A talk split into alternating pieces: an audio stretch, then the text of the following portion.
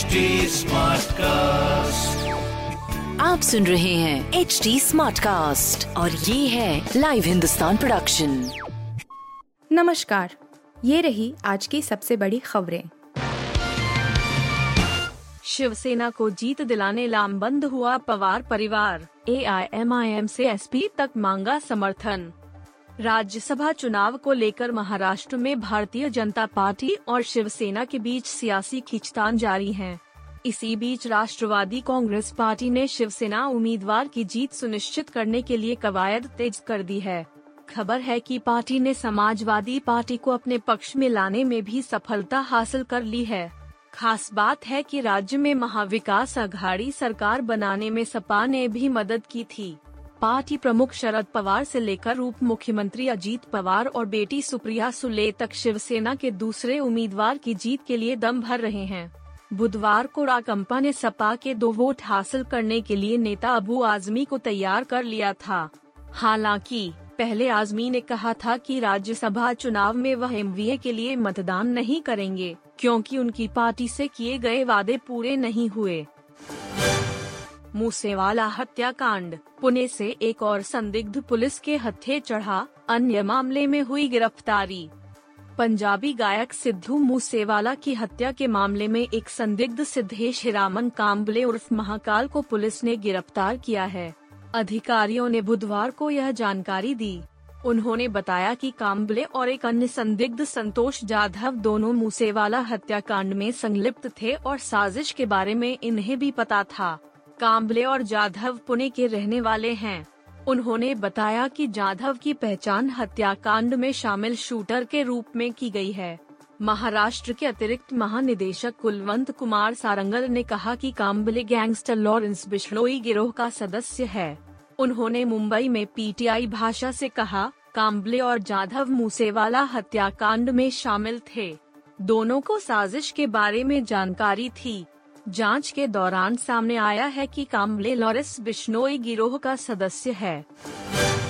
जे के सीमा पार फिर साजिश, अरनिया सेक्टर में दिखी ड्रोन जैसी चीज, बी एस एफ ने बरसाई गोलियां। सीमा पार नापाक साजिशें जारी हैं। गुरुवार को भी जम्मू और कश्मीर के अरनिया सेक्टर में संभावित ड्रोन की गतिविधियां देखी गईं। खबर है कि सीमा सुरक्षा बल की कार्रवाई के बाद वह वापस चला गया था। इस बात की जानकारी बी एस एफ ने दी है। सोमवार को भी अखनूर सेक्टर में पाकिस्तान ड्रोन की तरफ से गिराए गए तीन स्टिकी बम बरामद हुए थे। पाक वर्सेस डब्ल्यू आई, पाकिस्तान ने पाँच विकेट से जीता पहला वनडे, खुशदिल शाह ने लूटी महफिल, बाबर आजम ने जड़ा शतक। पाकिस्तान ने वेस्ट इंडीज के खिलाफ तीन मैच की वनडे सीरीज का आगाज जीत के साथ किया। मुल्तान में खेले गए इस मुकाबले को मेजबान टीम ने पाँच विकेट के अंतर से जीता। विंडीज ने पहले बल्लेबाजी करते हुए शे होप के शतक के दम पर पाकिस्तान के सामने तीन सौ छह रनों का लक्ष्य रखा था। पाक ने इस स्कोर को बाबर आजम के शतक और खुशदिल शाह की तूफानी पारी के दम पर चार गेंदें शेष रहते हासिल कर लिया। शतक जरूर पाकिस्तानी कप्तान ने जड़ा मगर तेईस गेंदों पर चार छक्कों और एक चौके की मदद से इकतालीस रनों की नाबाद पारी खेलकर Khushdil Shah man of the match का अवार्ड ले गए। राहत भरा गुरुवार, पेट्रोल डीजल के नए रेट में देखें आज क्या हुआ बदलाव, क्योंकि कच्चे तेल की कीमतों में लगी है आग।